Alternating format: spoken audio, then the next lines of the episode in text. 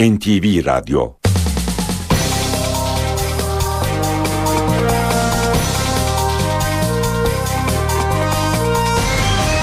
İşe Giderken Mutlu sabahlar. Ben Aynur Altunkaş. Bugün 29 Mayıs Çarşamba. İşe giderkenle karşınızdayız. Saat 9'a kadar Türkiye ve dünya gündemindeki gelişmeleri paylaşacağız. Gazete manşetlerini, piyasa verilerini, spor haberlerini, yol ve hava durumlarını aktaracağız. Gündemin öne çıkan başlıklarıyla başlıyoruz. İstanbul Boğazı'nda 3. köprünün temeli bugün atılıyor. Dünyanın en geniş köprüsü olacak yeni köprüde araçlar için 8 şerit ayrılacak. Köprüde raylı sistemde olacak.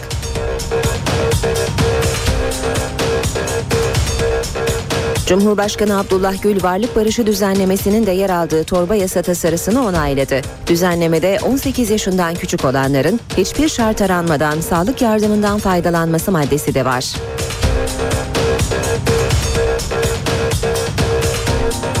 Liderlerin grup toplantılarında öne çıkan konu alkol düzenlemesi oldu. Başbakan Erdoğan eleştirilere yanıt verdi. MHP lideri Bahçeli düzenlemeye neden destek olduklarını anlattı. CHP lideri Kılıçdaroğlu ise AKP'den alkol üretimini tamamen yasaklamasını beklerdim dedi.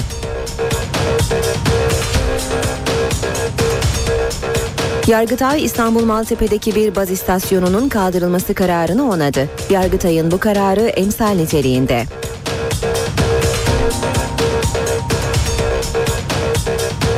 İstanbul'da engelli kızının röntgen çekimine yardımcı olan anne, röntgen cihazının altında kalarak hayatını kaybetti. Üç kişi gözaltında.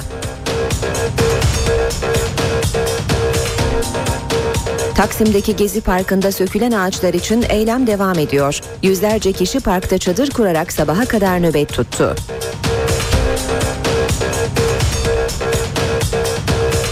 İstanbul'un fethinin 560. yılı nedeniyle bu akşam İstanbul'da kutlamalar yapılacak. Büyükşehir Belediyesi'nin düzenlediği törende görsel ve işitsel bir şölen yaşanacak. İşe giderken gazetelerin gündemi.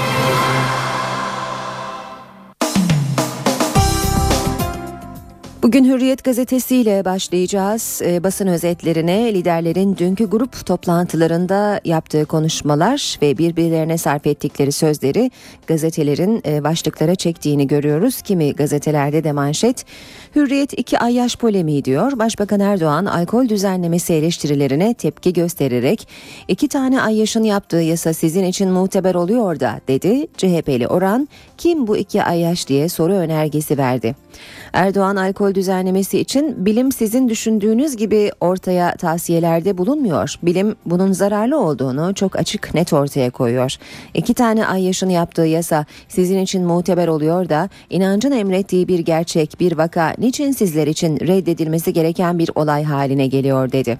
CHP Genel Başkan Yardımcısı Umut Oran, Erdoğan daha kürsüden inmeden konuşmayı soru önergesiyle meclis gündemine taşıdı. Yasa kabul eden iki tane ayyaş kimlerdir?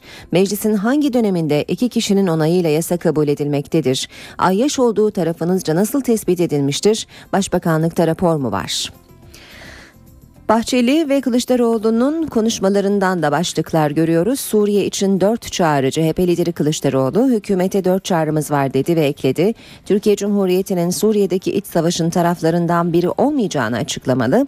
Artık kendi topraklarımda militanlara eğitmeyeceğim, cebine silah koymayacağım demeli, sınır güvenliğini sağlayacağım ve Cenevre sürecini tüm samimiyetimle destekleyeceğim demeli. Bahçeli'nin grup konuşmasından notlarsa kıyak kafa tecrübeni kendine sakla başlığıyla yer almış. Bahçeli Erdoğan'ın gece gündüz içen kafası kıyak bir nesil istemiyoruz sözüyle maksadını tamamen aştığını savunarak kıyak kafa konusunda tecrübesi varsa kendisine saklamalı ve gençlerimizi töhmet altında bırakacak ithamlardan uzak durmalıdır dedi.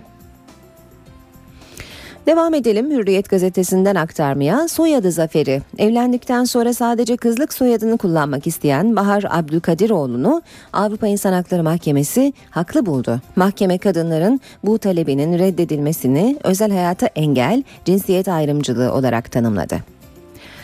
Milliyete bakalım. Mutsuzluğun resmini çizdik diyor Milliyet manşetinde. OECD'nin 9 kriter üzerinden ülkelerin mutluluk seviyesini ölçtüğü araştırmada Türkiye 36 ülke arasında en son sırada yer aldı. Barınma, gelir, meslek, toplum, eğitim, çevre, şeffaflık, sağlık, yaşam memnuniyeti ve iş özel hayat dengesi kriterlerinin birçoğunda sınıfta kalan Türkiye, Brezilya, Şili ve Meksika'nın ardında 36. sıraya yerleşti. Yıllık çalışma saati OECD ortalamasının 101 saat üzerinde olmasına rağmen yıllık hane halkı geliri sıralamasında sondan 5. sırada kaldı. Araştırmaya göre en mutlu ülke Avustralya.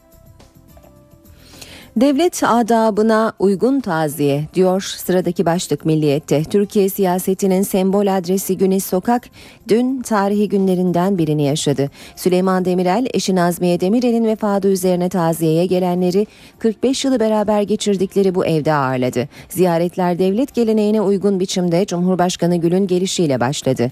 Çiçek Kılıçdaroğlu ve Bahçeli Güneş Sokak'a gitti. Başbakan Erdoğan ve Fethullah Gülen telefonla başsağlığı diledi. Demirel sağlık durumu nedeniyle kimseyle tokalaşmadı. Özel doktoru Aylin Cesur haberi aldıktan sonra Demirel'in yanına ilk gelenlerdendi. Eşinin naaşını son defa gördüğünde 9. Cumhurbaşkanının şekeri yükseldi.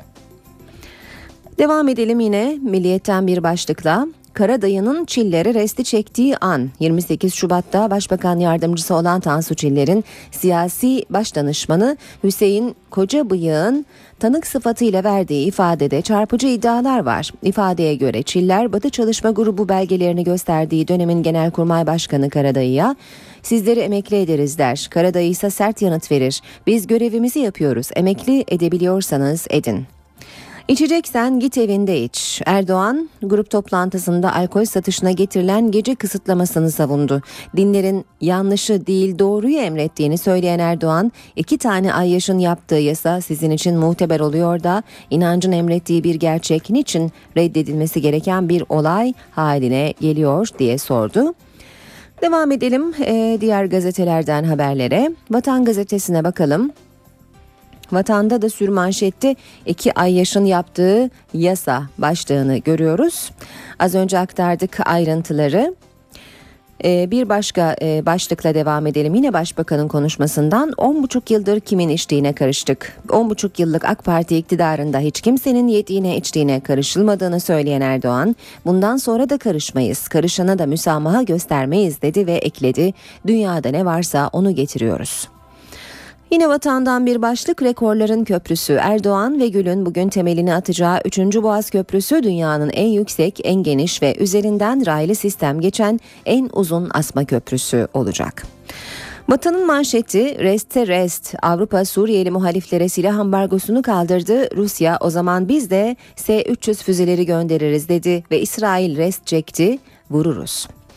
Ağaç kesilmesin diyeni gazladılar. İstanbul'da Topçu Kışlası'nın yapılacağı Taksim Gezi Parkı'na önceki gece yarısı kepçelerle ağaç sökümü başladı.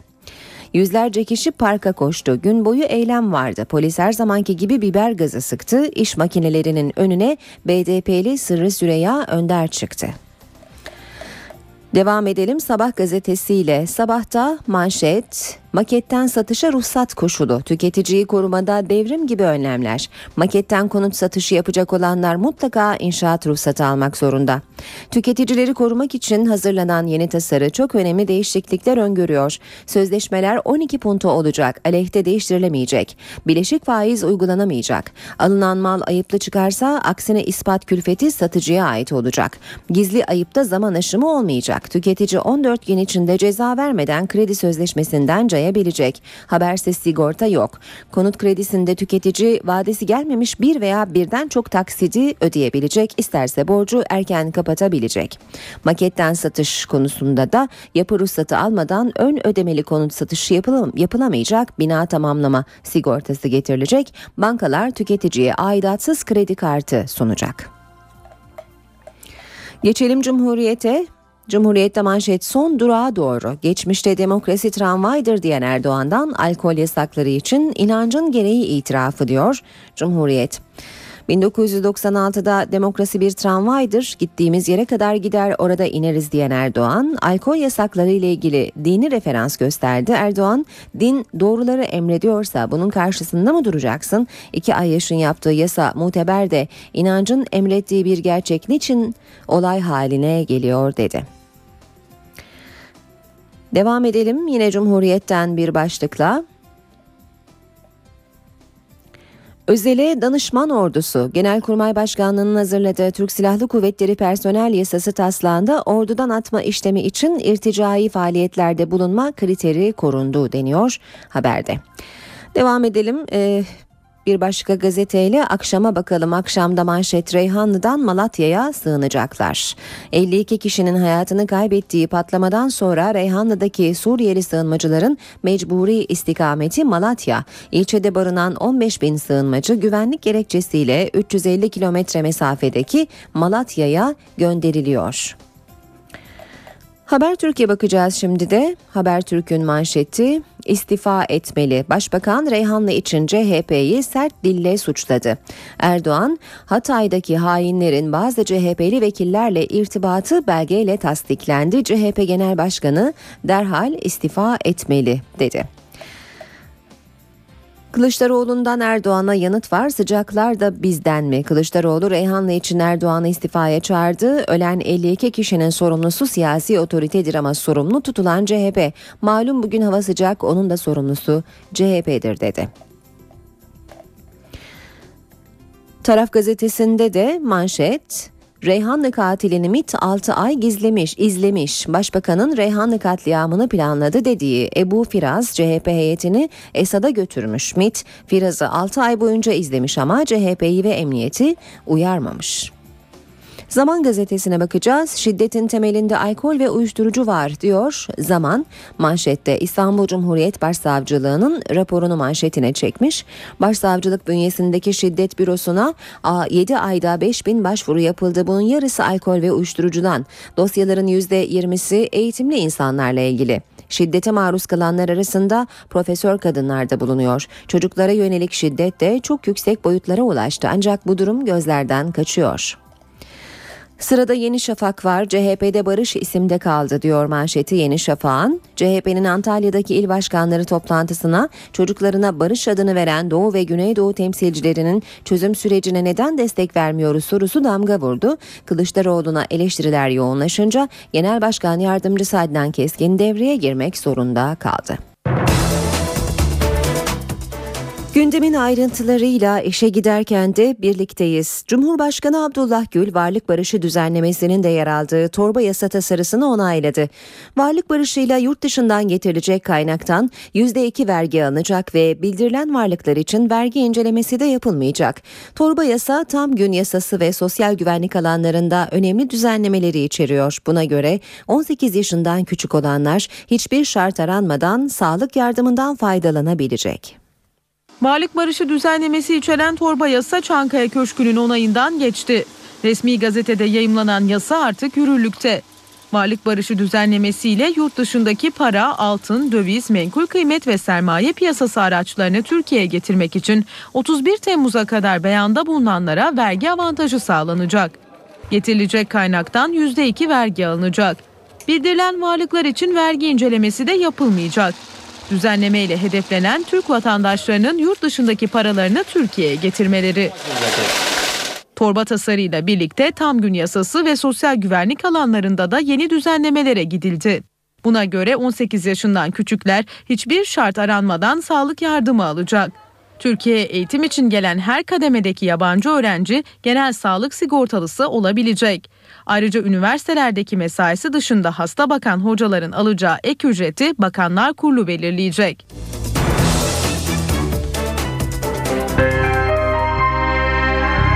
İşe giderken Siyasilerin gündemine de bakalım. Liderlerin grup toplantılarında en çok tartışılan konu alkol düzenlemesi oldu. Başbakan Erdoğan eleştirilere yanıt verdi ve kimsenin yaşam tarzına müdahale edilmediğini söyledi. MHP lideri Bahçeli düzenlemeye neden destek verdiklerini anlatırken CHP Genel Başkanı Kılıçdaroğlu ise AKP'den alkol üretimini Türkiye'de tamamen yasaklamasını beklerdim dedi. İki tane Ayyaş'ın yaptığı yasa sizin için muteber oluyor da inancın emrettiği bir gerçek, bir vaka niçin sizler için reddedilmesi gereken bir olay haline geliyor? Başbakan Recep Tayyip Erdoğan, alkole kısıtlama getiren düzenlemeye yönelik eleştirilere yanıt verdi. Kimsenin yaşam tarzına müdahale edilmediğini söyledi. Biz ortaya tercihler koyuyoruz. Kalkıp da ülkemizde alkolü, alkollü içkileri veya sigarayı kökünden yasaklama gibi bir şey söz konusu değil. Hiç kimse alkolü bir kimlik meselesi haline getirmemelidir. İçeceksen gene git alkolünü al, alkollü içkini al, git evinde iç.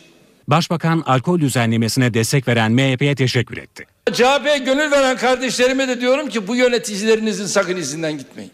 Bu konuda destek veren Milliyetçi Hareket Partisi'ne de teşekkür ediyorum. MHP lideri Devlet Bahçeli de alkol ve sigara yasaklarını genişleten düzenlemeye neden destek verdiklerini anlattı. Başbakan'a yönelik eleştirisini de dile getirdi. Kötü alışkanlıklara destek verecek bir konuma sadece AKP'ye karşı olmakla ilişkilendiren zavallılar Milliyetçi Hareket'te yer bulamaz. Yıllar öncesinden 3K teorisi diye ortaya koyduğumuz görüş vardır. Kafa, kalp, kol. Bunların açılımını yapmış olsanız AKP solda sıfır kalır zaten yalnız. Başbakan onu bunu bırakmalı. Kıyak kafa konusunda tecrübesi varsa kendisine saklamalı. CHP lideri Kemal Kılıçdaroğlu ise düzenlemeye yönelik eleştirilerini sürdürdü. AKP'den şunu beklerdim aslında. Alkol üretimini Türkiye'de tümüyle yasaklasalardı. Liderlerin gündemindeki bir diğer başlıksa Reyhanlı saldırısıydı. Başbakan Erdoğan ve CHP lideri Kemal Kılıçdaroğlu birbirlerini sert sözlerle eleştirdi. İki lider arasındaki ortak tavırsa birbirini istifaya çağırmaları oldu. İki kez Şam'a giden CHP heyetine rehberlik ve aracılık eden kişi hem Reyhanlı saldırısını hem de kamplara yönelik bombalama, öldürme ve kaçırma girişimlerini planlayan şahsın ta kendisidir. Aklını yiyenlerin söyleyeceği şey bu. Sen kim oluyorsun da Cumhuriyet Halk Partisi'ni suçluyorsun?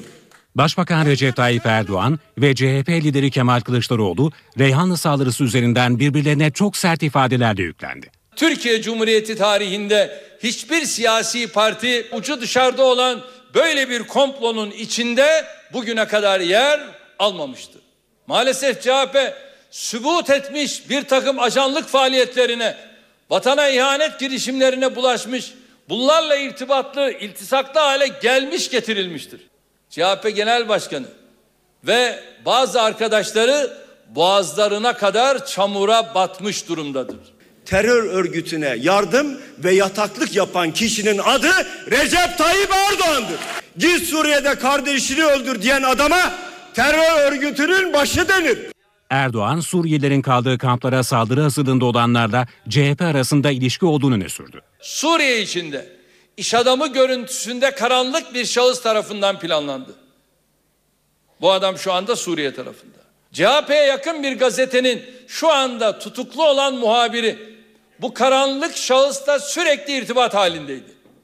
İki lider partilerinin grup toplantılarında birbirlerini istifaya çağırdı. Derhal tatmin edici açıklama yapmak zorundadır. Lafla değil, belgeyle, bilgiyle. Hatta CHP Genel Başkanı ve arkadaşları derhal ama derhal istifa etmelidir. Sorumlu sensin. Adam gibi adamsan, etik değerlerin varsa, bir nebze olsun ahlak taşıyorsan o koltukta oturmaz istifa edersin.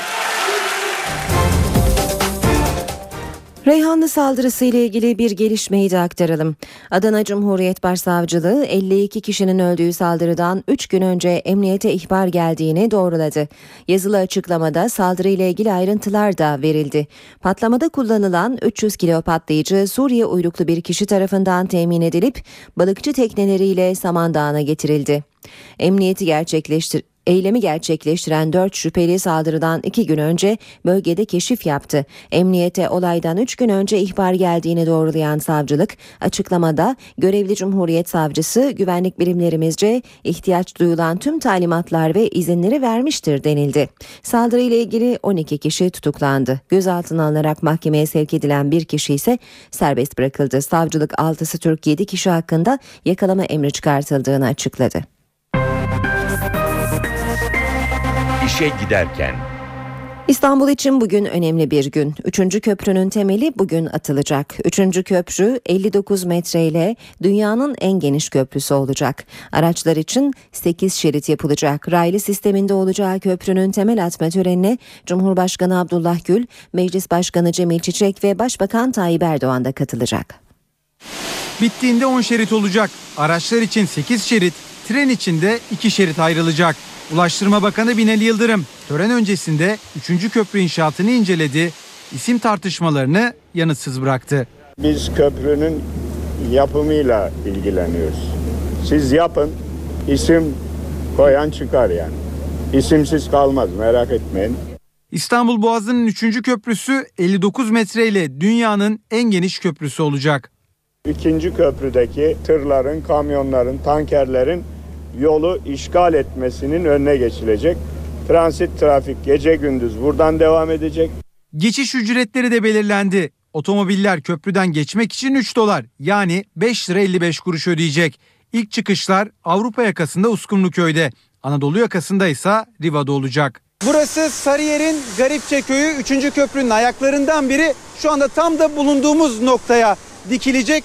3. köprünün ayağı için buraya 20 metre derinliğinde 20 metre çapında bir çukur kazıldı. İnşaat bittiğinde köprü ayağının yüksekliği 320 metre olacak. Üçüncü köprünün ayakları diğer iki köprünün ayaklarından farklı. Fatih Sultan Mehmet ve Boğaziçi köprülerinin ayakları H harfine benziyordu ama üçüncü köprünün ayakları A harfini andırıyor. Üçüncü köprünün ayakları en tepede birleşiyor. Binali Yıldırım birinci köprüdeki bakım çalışmalarının 29 Ekim sonrasında başlayacağını söyledi. OGS'si olup da HGS'den geçen araçlara ceza kesileceği haberlerini de yalanladı. İstanbul'un fethinin 560. yılı nedeniyle bu akşam İstanbul'da görsel ve işitsel şölen var. Büyükşehir Belediyesi'nin düzenlediği törende Haliç Balat bölgesinde su üzerine dev bir ekran kurulacak. 3D Fetih filmi gösterilecek. Ayrıca 100 adet tarama ışığı, 220 adet su altı aydınlatma ışığı, 147 değişik efektli su fıskiyesi, 15 adet alev efekti, 5 adet patlama efekti ve 380 çeşit havai fişek kullanılacak.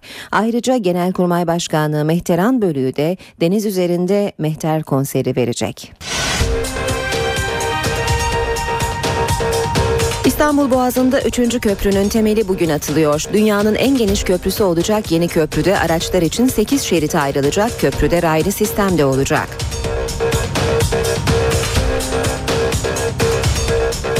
Cumhurbaşkanı Abdullah Gül varlık barışı düzenlemesinin de yer aldığı torba yasa tasarısını onayladı. Düzenlemede 18 yaşından küçük olanların hiçbir şart aranmadan sağlık yardımından faydalanması maddesi de var.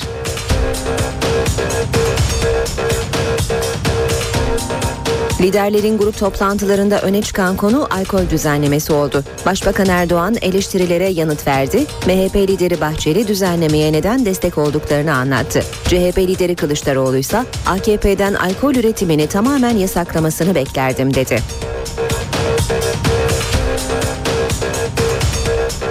Yargıtay İstanbul Maltepe'deki bir baz istasyonunun kaldırılması kararını onadı. Yargıtay'ın bu kararı emsal niteliğinde.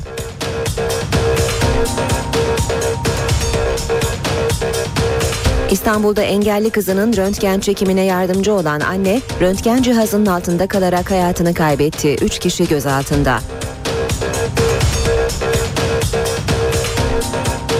Taksim'deki Gezi Parkı'nda sökülen ağaçlar için eylem devam ediyor. Yüzlerce kişi parkta çadır kurarak sabaha kadar nöbet tuttu.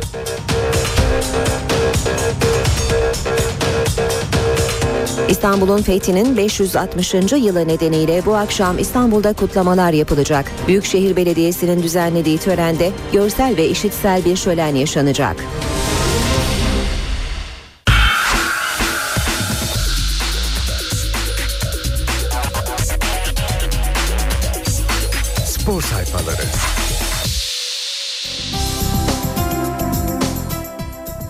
Gazetelerin spor sayfalarında yine transfer haberleri ve iddiaları öne çıkıyor. Milliyet gazetesiyle başlayalım. İlk transferini Çedru ile yapan Galatasaray'da olağanüstü hareketlilik yaşanıyor. Müthiş trafik. Beklentilere yanıt veremeyen Amrabat'a Zenit ve CSKA Moskova talip oldu. Rus kulüplerinin Faslı Yıldız için 6 milyon euro önerdikleri ortaya çıktı. Tottenham ve Paris Saint Germain Dani için Cimbom'un kapısını çaldı. Özellikle İngiliz ekibinin Kamerunlu futbolcuda ısrarcı olduğu belirlendi. Kuarejma'da kararlı olan Sarı Kırmızılılar geri sayıma geçti. Matthew ile Matthew, Matthew için Riera'ya talip çıkması bekleniyor. Aysal sözünde duruyor. Daha önce Milliyet'e verdiği röportajda adaylar arasında şimdi oldu diyebileceğim birisi çıkarsa kenara çekilirim diyen Ünal Aysal mesajına yanıt alamadı. Aysal'ın aday çıkmaması nedeniyle yarın listesini divana vermesi bekleniyor. Dev sigorta Fenerbahçe transferde ciddi hamleler yapmayı, oyuncuların parasını da Şampiyonlar Ligi'nden çıkarmayı planlıyor. Bu sezon mutlaka gruplara kalmak isteyen Sarı Lacivertliler bunun için güçlü bir kadro kuracak, tüm riskler alınacak. Krasic'e teklif yağıyor. Sarı lacivertli ekibin Sırp futbolcusu Miloš Krasic'in Rusya ve İngiltere'den talipleri olduğu ortaya çıktı. Sırp basınında yer alan haberlerde deneyimli futbolcu için Dinamo Moskova, Rubin Kazan ve Kuban Krasnodar takımlarının hazırda bekletildiği beklediği belirtildi. Meyreleş Inler takası başlığını görüyoruz. İtalyan Corriere del Mezzogiorno gazetesi Fenerbahçe ve Napoli'nin temaslarını sıklaştırdığını ve bu müthiş transfer için önemli adımlar atıldığını ifade etti. Fenerbahçe'nin Portekizli futbolcusu Raul Meireles ile Napoli takımının formasını giyen orta saha oyuncusu Gökhan İnler'in takası gündemde. Şimdi eylem zamanı. Başkan Hacı Osmanoğlu mazbata töreninde Trabzonspor'un bir dünya takımı olduğunu belirtti. Hedefimiz bu büyük takımın iyi bir aile ortamı oluşturup daha büyük başarılar yakalamasını sağlamak diye konuştu.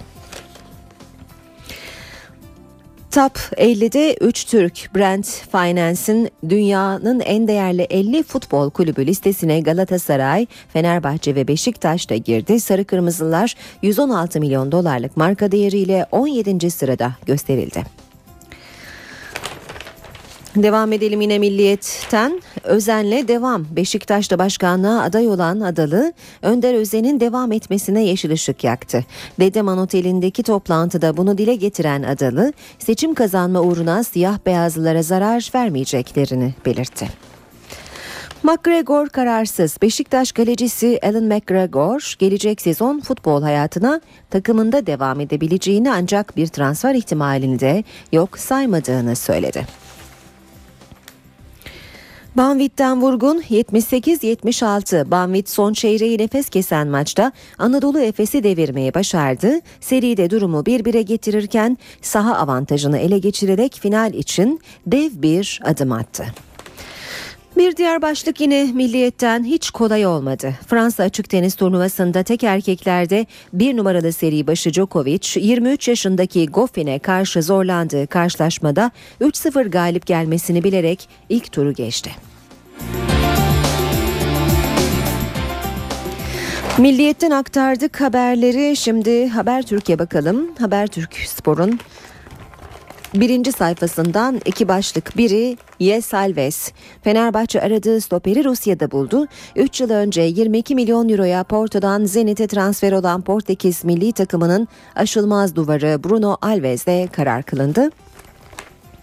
Bir diğer başlıksa Burak'tan Galatasaraylı taraftarı üzecek sözler Fiorentina ile anlaştım. Almanya'daki milli takım kampında Nuri Şahin'le konuşan Burak Yılmaz, Fiorentina'nın davetinin kafasına yattığını söyledi. Kral varım dedirten teklifin e, ayrıntılarını da şöyle aktarmış. Galatasaray'a 12 milyon eurosu peşin 15 milyon euro verecekler. Ben de yıllık 3,5 milyon euro alacağım. Atacağım her 5 gol içinde 100 bin euro ekstra prim var. Her konuda anlaştım. Geçiyoruz Hürriyet gazetesinin spor sayfalarına.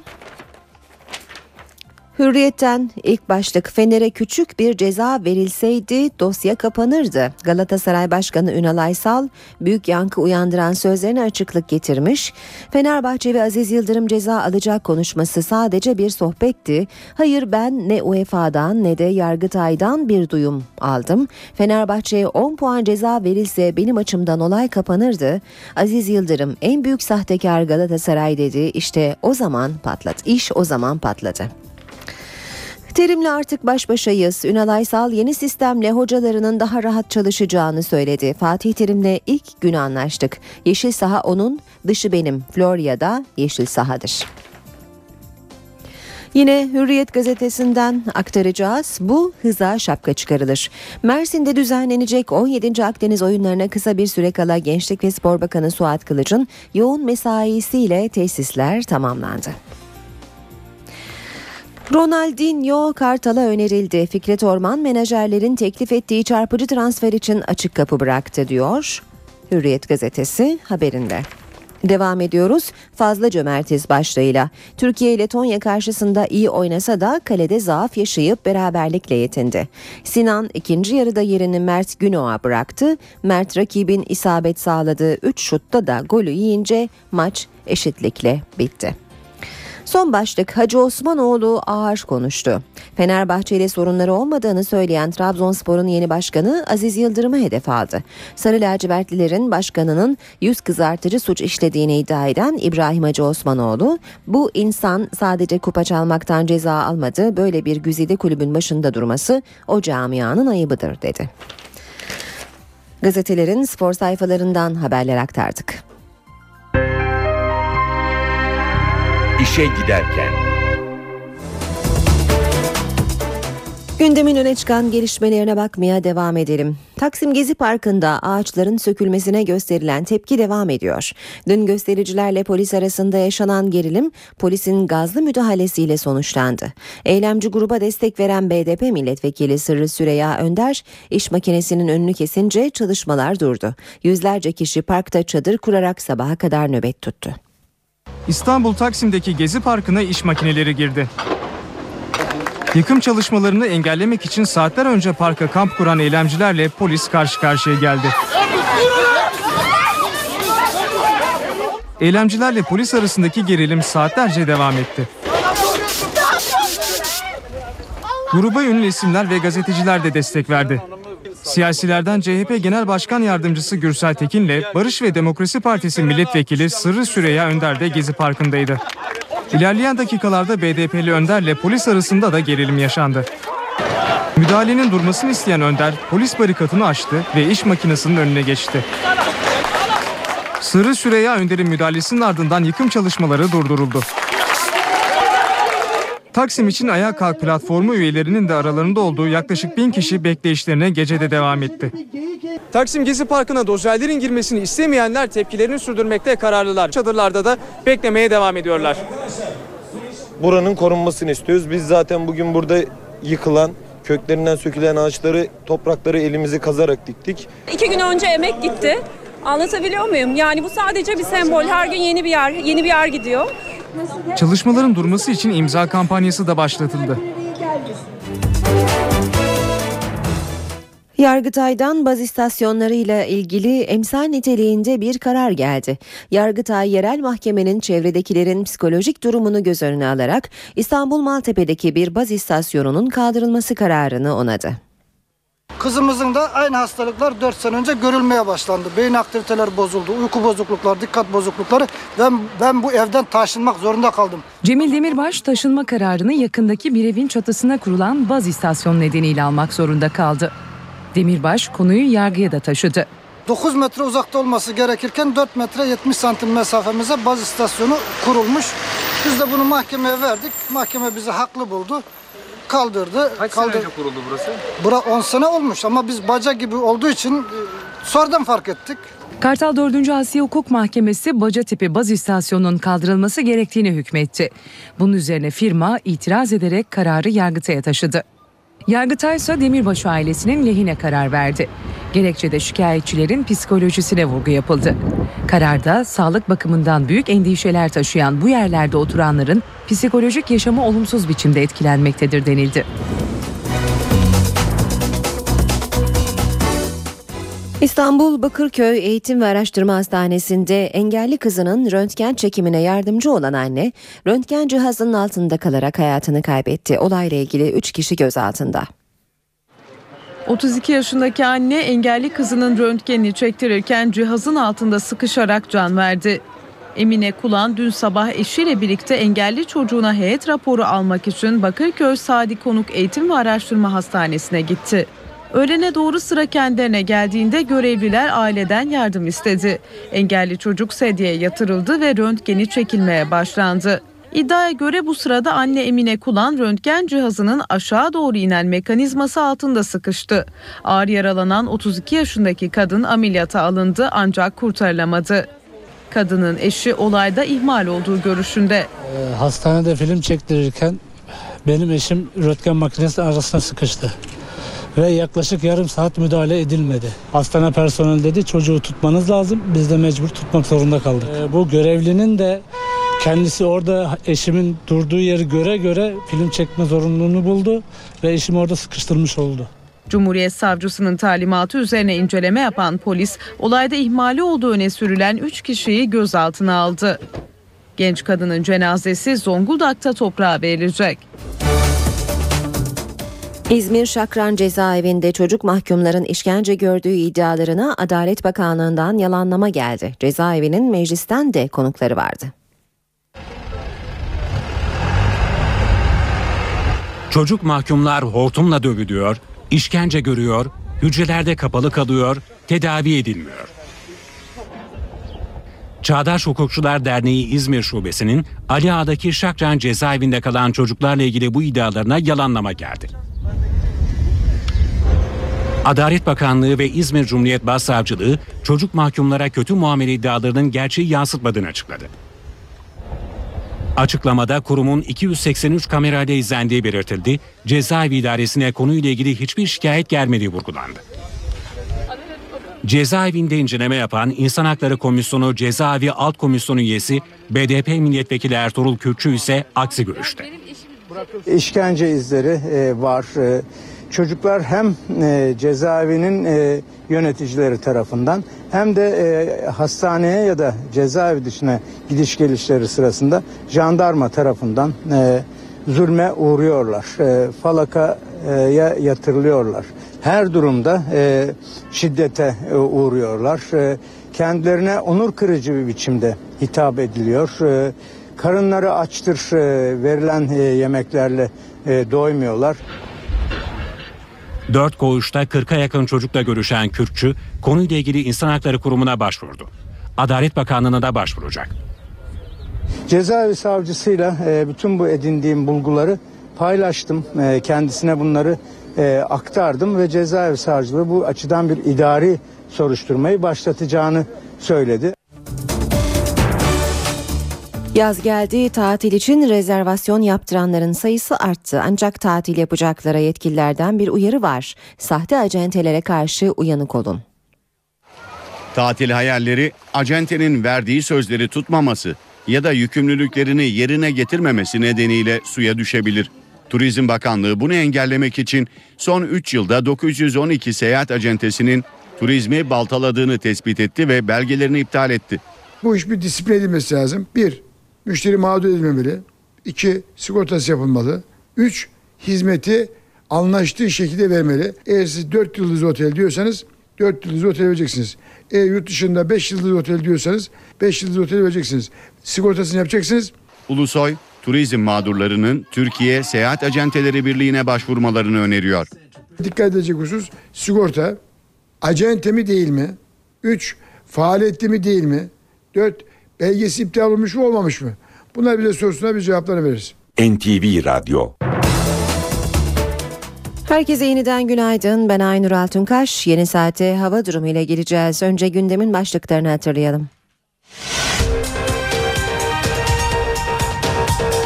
İstanbul Boğazı'nda 3. köprünün temeli bugün atılıyor. Dünyanın en geniş köprüsü olacak yeni köprüde araçlar için 8 şerit ayrılacak. Köprüde raylı sistemde olacak.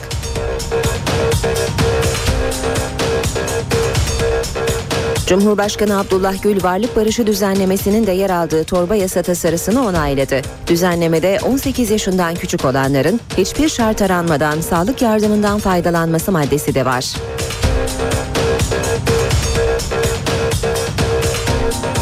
Liderlerin grup toplantılarında öne çıkan konu alkol düzenlemesi oldu. Başbakan Erdoğan eleştirilere yanıt verdi. MHP lideri Bahçeli düzenlemeye neden destek olduklarını anlattı. CHP lideri Kılıçdaroğlu ise AKP'den alkol üretimini tamamen yasaklamasını beklerdim dedi.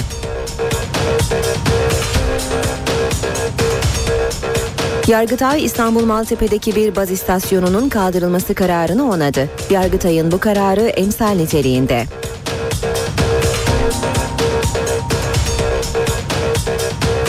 İstanbul'da engelli kızının röntgen çekimine yardımcı olan anne, röntgen cihazının altında kalarak hayatını kaybetti. Üç kişi gözaltında. Taksim'deki Gezi Parkı'nda sökülen ağaçlar için eylem devam ediyor. Yüzlerce kişi parkta çadır kurarak sabaha kadar nöbet tuttu.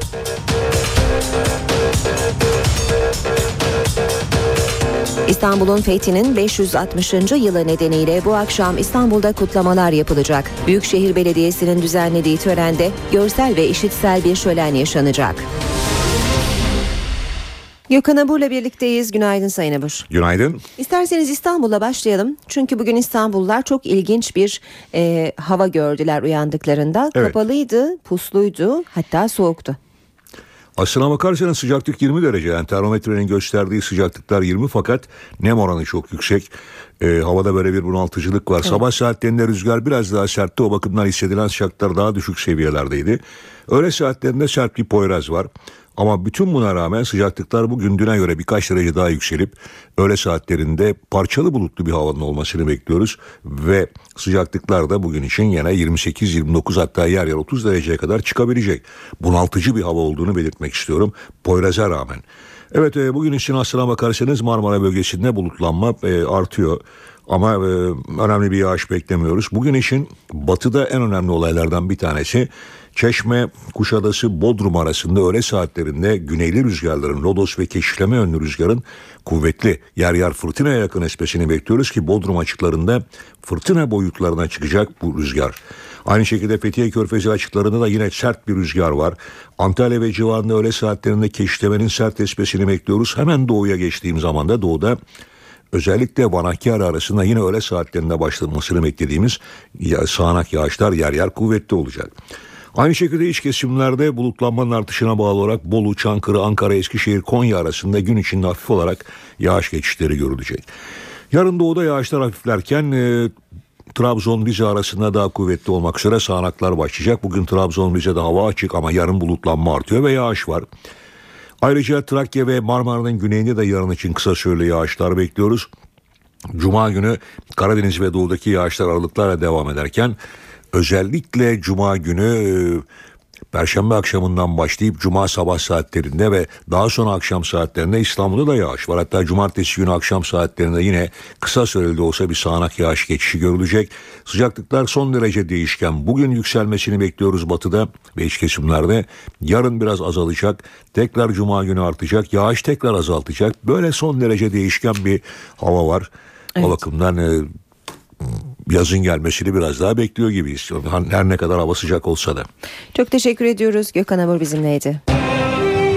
İşe giderken gazetelerin gündemi.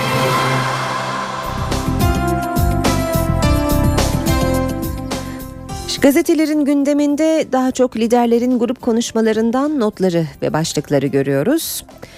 Hürriyet gazetesiyle başlayalım. Alkol polemiği öne çıkan e, başlıklar. İki ay yaş polemiği diyor Hürriyet de manşette. Başbakan Erdoğan alkol düzenlemesi eleştirilerine tepki gösteren göstererek iki tane ay yaşın yaptığı yasa sizin için muteber oluyor da dedi. CHP'li Oran kim bu iki ay yaş diye soru önergesi verdi. Erdoğan alkol düzenlemesi için bilim sizin düşündüğünüz gibi ortaya tavsiyelerde bulunmuyor. Bilim bunun zararlı olduğunu çok açık net ortaya koyuyor. İki tane ay yaptığı yasa sizin için muhteber oluyor da inancın emrettiği bir gerçek, bir vaka niçin sizler için reddedilmesi gereken bir olay haline geliyor dedi. CHP Genel Başkan Yardımcısı Umut Oran, Erdoğan daha kürsüden inmeden konuşmayı soru önergesiyle meclis gündemine taşıdı. Yasa kabul eden iki tane ay yaş kimlerdir? Meclisin hangi döneminde iki kişinin onayıyla yasa kabul edilmektedir? Ay yaş olduğu tarafınızca nasıl tespit edilmiştir? Başbakanlıkta rapor mu var? Devam ediyoruz yine Hürriyet gazetesinden aktarmaya. E, CHP lideri Kılıçdaroğlu ve MHP lideri Bahçeli'nin grup konuşmaları da başlıklarda. Suriye için dört çağrı CHP lideri Kılıçdaroğlu hükümete dört çağrımız var dedi ve ekledi. Türkiye Cumhuriyeti'nin Suriye'deki iç savaşın taraflarından biri olmayacağını açıklamalı. Artık kendi topraklarımda militanlara eğitmeyeceğim, cebine silah koymayacağım demeli, sınır güvenliğini sağlayacağım ve e, Cenevre sürecini tüm samimiyetimle destekleyeceğim demeli. Bahçeli'nin grup konuşmasından notlar kıyak kafa tecrübeni kendine sakla başlığıyla yer almış. E, Bahçeli Erdoğan'ın ge- gece gündüz içen kafası kıyak bir nesil istemiyoruz sözüyle maksadını tamamen aştığını savunarak kıyak kafa konusunda tecrübesi varsa kendisine saklamalı ve gençlerimizi töhmet altında bırakacak ithamlardan uzak durmalıdır dedi.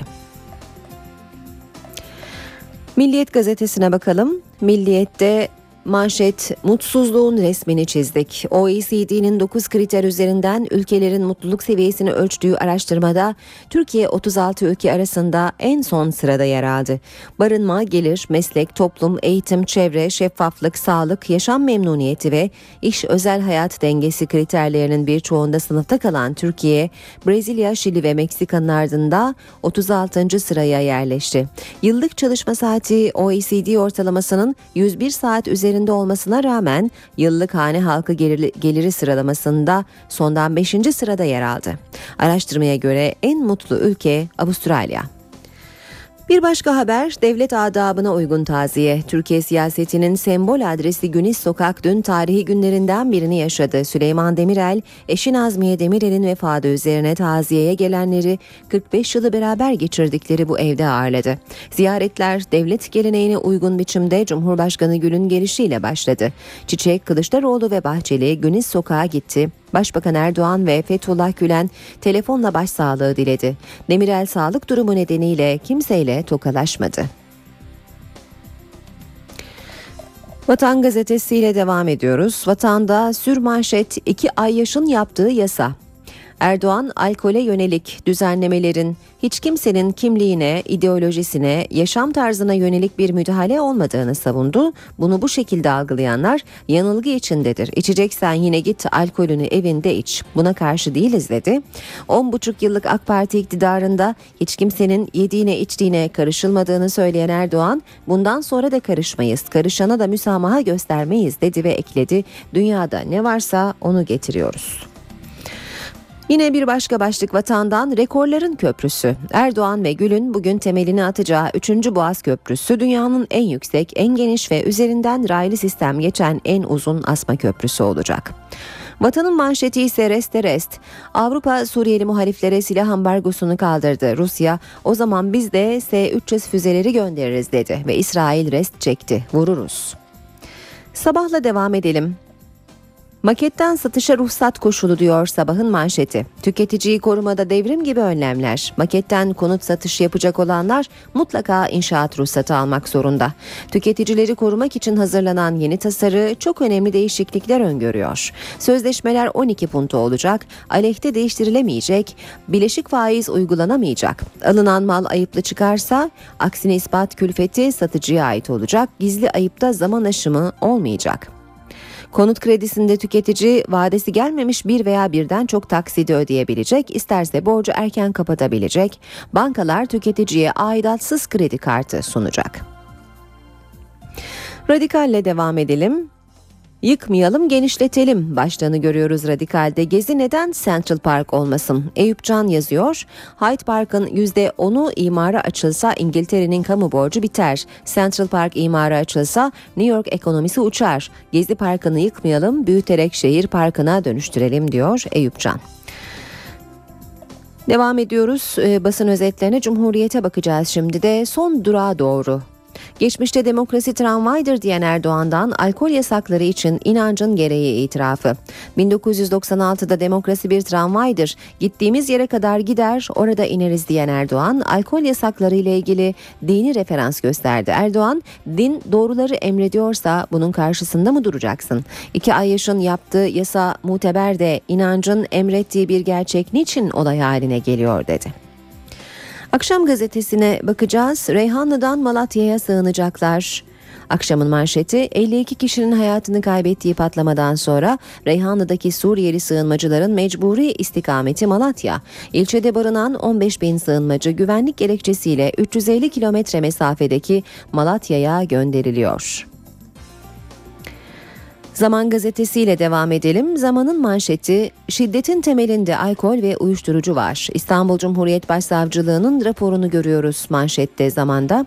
Başsavcılık bünyesindeki şiddet bürosuna 7 ayda 5 bin başvuru yapıldı. Bunun yarısı alkol ve uyuşturucudan. Yeni Şafak'a da bakalım manşet CHP'de barış isimde kaldı. CHP'nin Antalya'daki il başkanları toplantısına çocuklarına barış adını veren Doğu ve Güneydoğu temsilcilerinin çözüm sürecine neden destek vermiyoruz sorusu damga vurdu. Kılıçdaroğlu'na eleştiriler yoğunlaşınca Genel Başkan Yardımcısı Adnan Keskin devreye girmek zorunda kaldı. Ve son başlığı Habertürk'ten okuyalım. İstifa etmeli. Başbakan Reyhanlı için CHP'yi sert dille suçladı. Erdoğan Hatay'daki hainlerin bazı CHP'li vekillerle irtibatı belgeyle tasdiklendi. CHP Genel Başkanı derhal istifa etmeli dedi. Cevap geldi Kılıçdaroğlu'ndan. Kılıçdaroğlu da Erdoğan'ı istifaya çağırdı. Ölen 52 kişinin sorumlusu siyasi otoritedir ama sorumlu tutulan CHP malum bugün hava sıcak olacak onun da sorumlusu CHP'dir dedi. Ankara gündemi.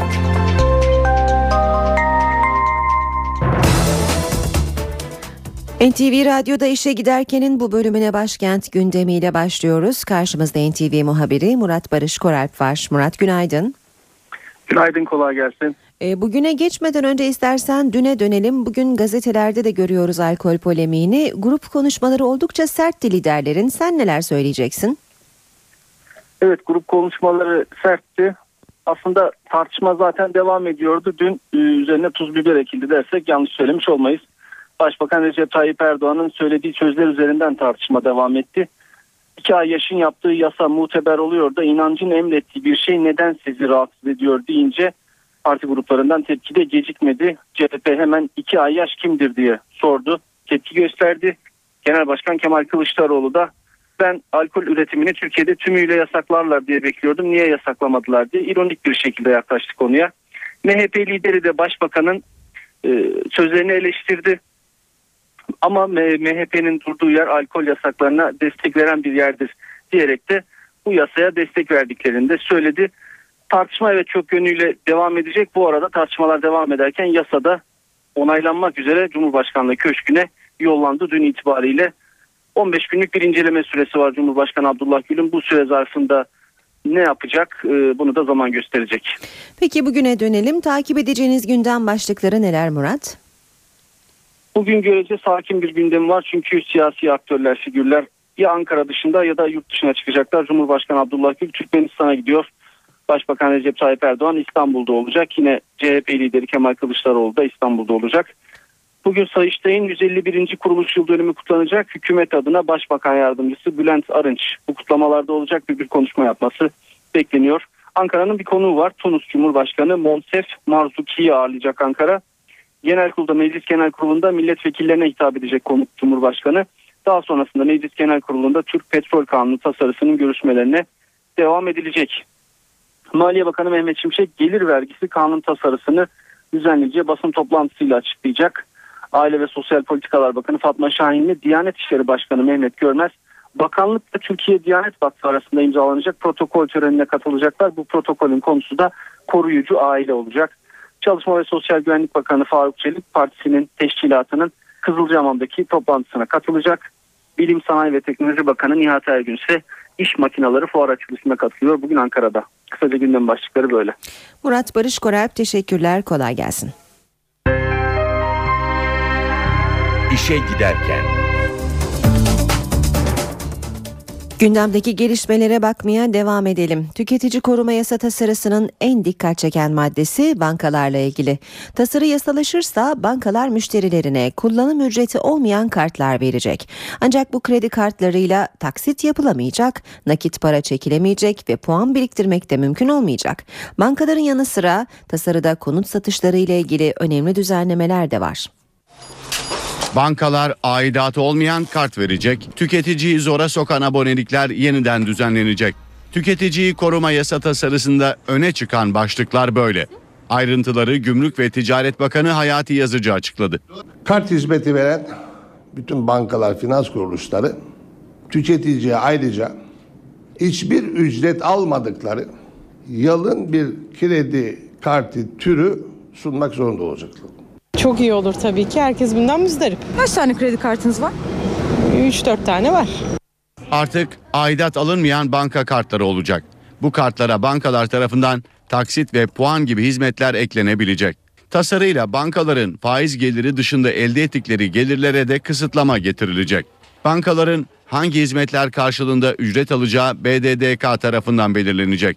Hizmet bedelleri içinse taban ya da tavan ücret tespit edilmeyecek. Ücretlerin yine rekabet koşulları çerçevesinde netleşmesi beklenecek. Tüketicinin sıkça mağdur olduğu bir başka alan maketten konut satışı. Tasarı bunu da düzenleyecek. Satış maket üzerinden de yapılsa firmanın inşaat ruhsatı alması zorunlu olacak. Size söylenen hiçbir tanesi uygulanmıyor ki. Bir bakıyorsunuz mesela e, park yapılacak park istediğiniz gibi değil. Duvarlar değil, musluklar değişik, kapı kolları aynı değil. Maketle alakası yok. Alakası, hiçbir tanesinin alakası yok mesela ben baktığımda. 100 daireden büyük inşaat yapacak firmalara sigorta zorunluluğu da getirilecek. Bu tür faaliyette bulunan inşaat sektörü tüketicinin hukukunu korumak amacıyla inşaatı tamamlama sigortası yapma yükümlülüğü getiriyoruz. Tasarıyla kapıdan, internet üzerinden ve telefonla yapılan satışlar da düzenlenecek. Kapıdan satışlarda sözleşme tarihini tüketicinin kendi el yazısıyla atması zorunlu olacak. Hem kapıdan hem de uzaktan satışlarda cayma süresi 7 günden 14 güne çıkarılacak. Tasarı telefon, internet, su gibi aboneliklerde tüketici lehine düzenlemeler de içeriyor. Tasarıyla tüketici bir yıldan uzun süreli aboneliğini istediği zaman feshedebilecek. Artık reçete olmadan ilaç almak mümkün olamayacak. Sağlık Bakanlığı bilinçsiz ilaç tüketimi arttığı gerekçesiyle reçetesiz ilaç satışına sınırlama getirdi. Eczacılarsa karara tepkili. Artık reçetesiz ilaç satışı sınırlı. Uygulama başladı ama eczacılar durumdan rahatsız. Yaklaşık 60 yıldır olan bir yasa bugüne kadar uygulanmazken bugün neden uygulanıyor?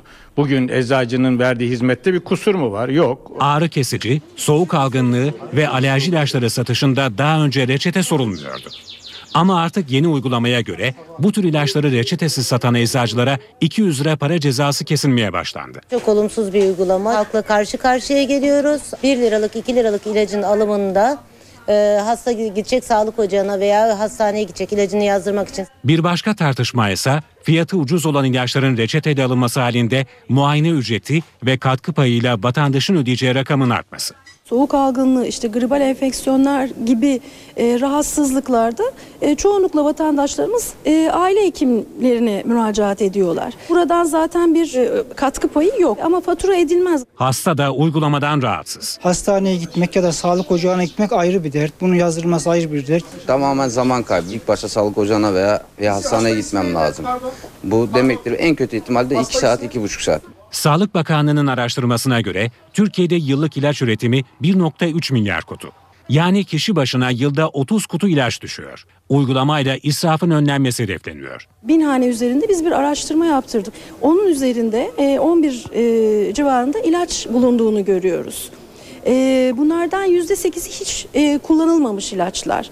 İlaçlardan iki tanesi çöpe atılıyor. AK Parti Ağrı Milletvekili Fatma Salman kendisini dövdüğü iddiasıyla mahkemeye verdiği eski eşi İdris Kotan'ı affetti. Fatma Salman boşanma arefesinde olduğu eşi tarafından darp edilmiş ve bunun üzerine eşi hakkında yaralama suçlamasıyla dava açılmıştı. Ankara 13. Asya Ceza Mahkemesi'nde görülen davada AK Partili vekil Fatma Salman saygımız ve sevgimiz devam ediyor. Olay sırasında ben de sesimi yükselttim diyerek şikayetinden vazgeçti.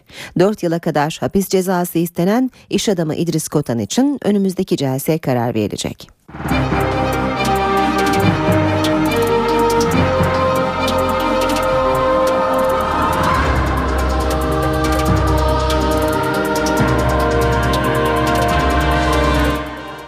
Piyasalarda düne bakalım. Borsa günlük bazda %0,70 değer kaybetti. BIST 100 endeksi 630 puan azalışla 89.916 puandan kapandı. Bu sabah serbest piyasada dolar 1.86, euro 2.39'dan işlem görüyor.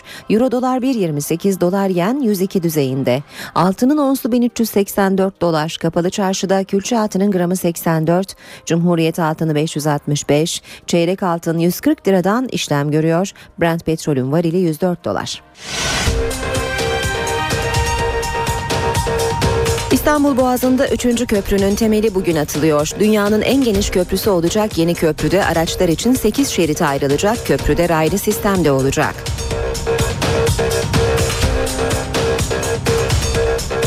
Cumhurbaşkanı Abdullah Gül varlık barışı düzenlemesinin de yer aldığı torba yasa tasarısını onayladı. Düzenlemede 18 yaşından küçük olanların hiçbir şart aranmadan sağlık yardımından faydalanması maddesi de var.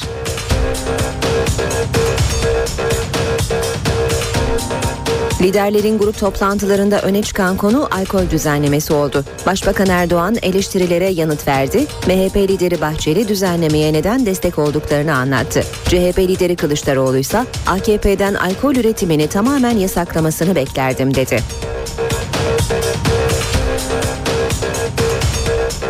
Yargıtay İstanbul Maltepe'deki bir baz istasyonunun kaldırılması kararını onadı. Yargıtay'ın bu kararı emsal niteliğinde.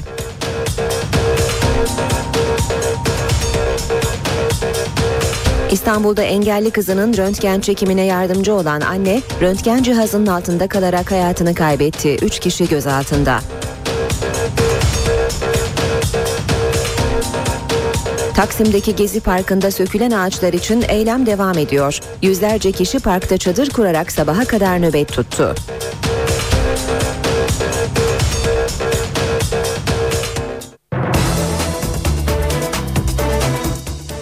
Saat 8.40 işe giderken de birlikteyiz. Dünyanın gündemine bakacağız şimdi.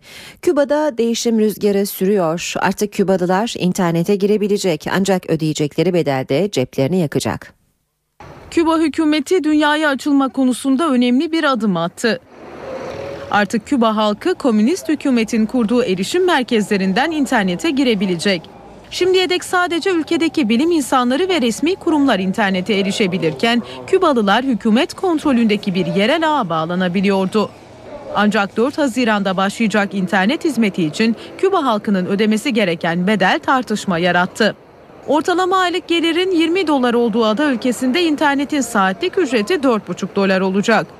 Kübalılar yüksek fiyatlara rağmen internete kavuşacak olmaktan memnun. Bence harika. İnternet özellikle öğrencilerin kendilerini geliştirmesine ve dış dünyayla bağlantı kurmasına olanak tanıyacak.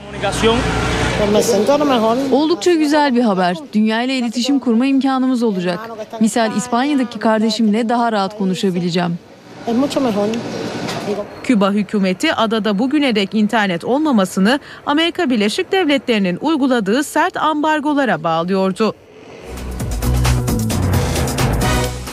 Şili'de öğrenciler eğitim reformu taleplerinden geri adım atmıyor. Yeniden sokaklara çıkan öğrenciler polisle çatıştı. Şili'de sokaklar karıştı. Eğitim reformu isteyen öğrencilerin eylemi başkent Santiago'yu savaş alanına çevirdi. Sokakları terk etmeyen öğrencilere polisin müdahalesi sert oldu. Polis tazikli suyla öğrencileri dağıtmaya çalıştı. Çıkan arbedede onlarca öğrenci gözaltına alındı.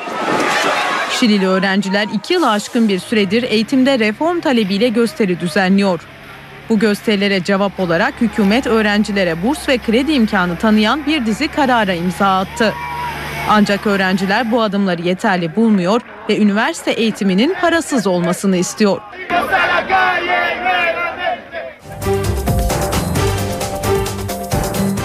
Dünyada her dört çocuktan biri yeterli beslenmediği için okulda başarısız oluyor.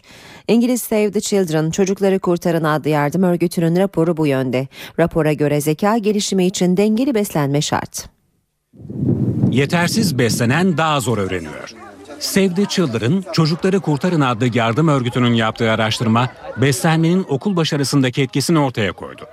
Araştırmaya göre dünyada her dört çocuktan biri yetersiz beslenme nedeniyle derslerde düşük performans gösteriyor. Doktorlar özellikle 0-3 yaş arası beslenmenin önemine dikkat çekiyor. Çocuklarda beslenme hele ilk 3 yıl boyunca oldukça önemli olmakta. Çocuğun sadece gelişimi için değil, öğrenme kapasitesinde, öğrenme güçlüğüne de neden olabilmekte. Sağlıklı beyin gelişimi için dengeli beslenmek önemli. Evde mutlaka çocuğun büyümesi ve gelişmesi için gerekli olan işte protein dediğimiz süt, yumurta, peynir, et, tavuk, balık gibi yiyeceklerin tüketimine ağırlık verilmeli. Bunun yanında büyüme ve gelişmede çok önemli olan sebze, meyveler, tam tahıllı ekmekler, belki bulgur makarna gibi yiyecekler de her gün çocuğun beslenmesinde düzenli olarak yer almalı. Şekerli ürünler ve yapay gıdalardansa çocukları uzak tutmak gerekiyor. OECD'nin yaptığı kaliteli yaşam anketinde Türkiye sonuncu oldu. 36 ülkenin incelendiği araştırmada yaşam standardı kriterleri arasında çalışma saatleri, eğitim oranı, işsizlik gibi konular var. Dünyanın en mutlu insanları Avustralya'da yaşıyor. Tespit Ekonomik İşbirliği ve Kalkınma Örgütü OECD'ye ait. Üye ülkelerin yaşam kalitesini inceleyen OECD çarpıcı sonuçlara ulaştı. Buna göre Avustralya birinci gelerek 3 yıldır elinde tuttuğu ünvanını korudu. Avustralya bu sonucu özellikle nüfusunun %73'üne istihdam yaratmasıyla elde etti. İsveç, Kanada, Norveç ve Amerika Birleşik Devletleri de en mutlu insanların yaşadığı ülkeler sıralamasının üst basamaklarında yer aldı. Türkiye ise uzun çalışma saatleri, düşük eğitim oranı ve yüksek işsizlikte OECD standartlarının altında kalarak listede sonuncu oldu. Raporda Türkiye'nin son 20 yıl içinde gelişme göstermesine karşın atması gereken adımlar olduğuna dikkat çekildi. Meksika, Şili ve Brezilya'da listenin alt sıralarında yer alan diğer ülkeler oldu. Dünyaca ünlü şarkıcı Rihanna yarın İstanbul'da büyük bir konser verecek. İnönü Stadyumunda konser öncesi hazırlıklar tamam. Organizatörlere göre Rihanna kulisine en çok meyve suyu ve cips istedi.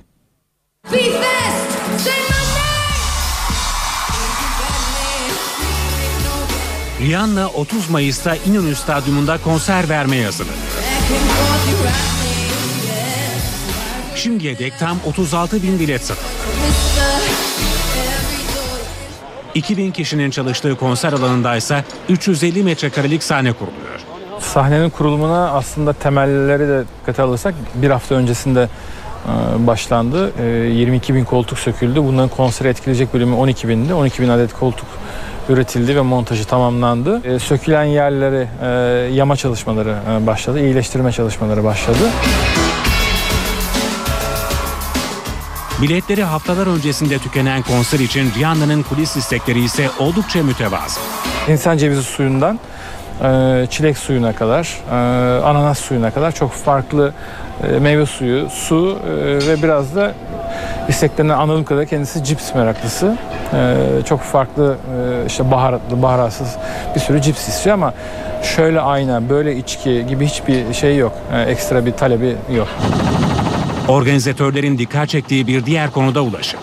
İnönü stadında otopark olmadığı için müzikseverlerin konsere toplu taşıma araçlarıyla ya da yürüyerek gelmeleri isteniyor. Kabataş'tan e, konser bitimini takiben bir, bir buçuk saat sonrasına kadar da e, Anadolu tarafına e, deniz yoluyla motorlu bir şekilde ulaşımı sağlamış olacağız. Sahne yerleşiminde yapılan değişiklikle sınırlı sayıda ek bilette satışa çıktı. Bu haberle işe giderken sona eriyor. Ben Aynur Altunkaş. Gelişmelerle saat başında yeniden buluşmak üzere. Hoşçakalın. NTV Radyo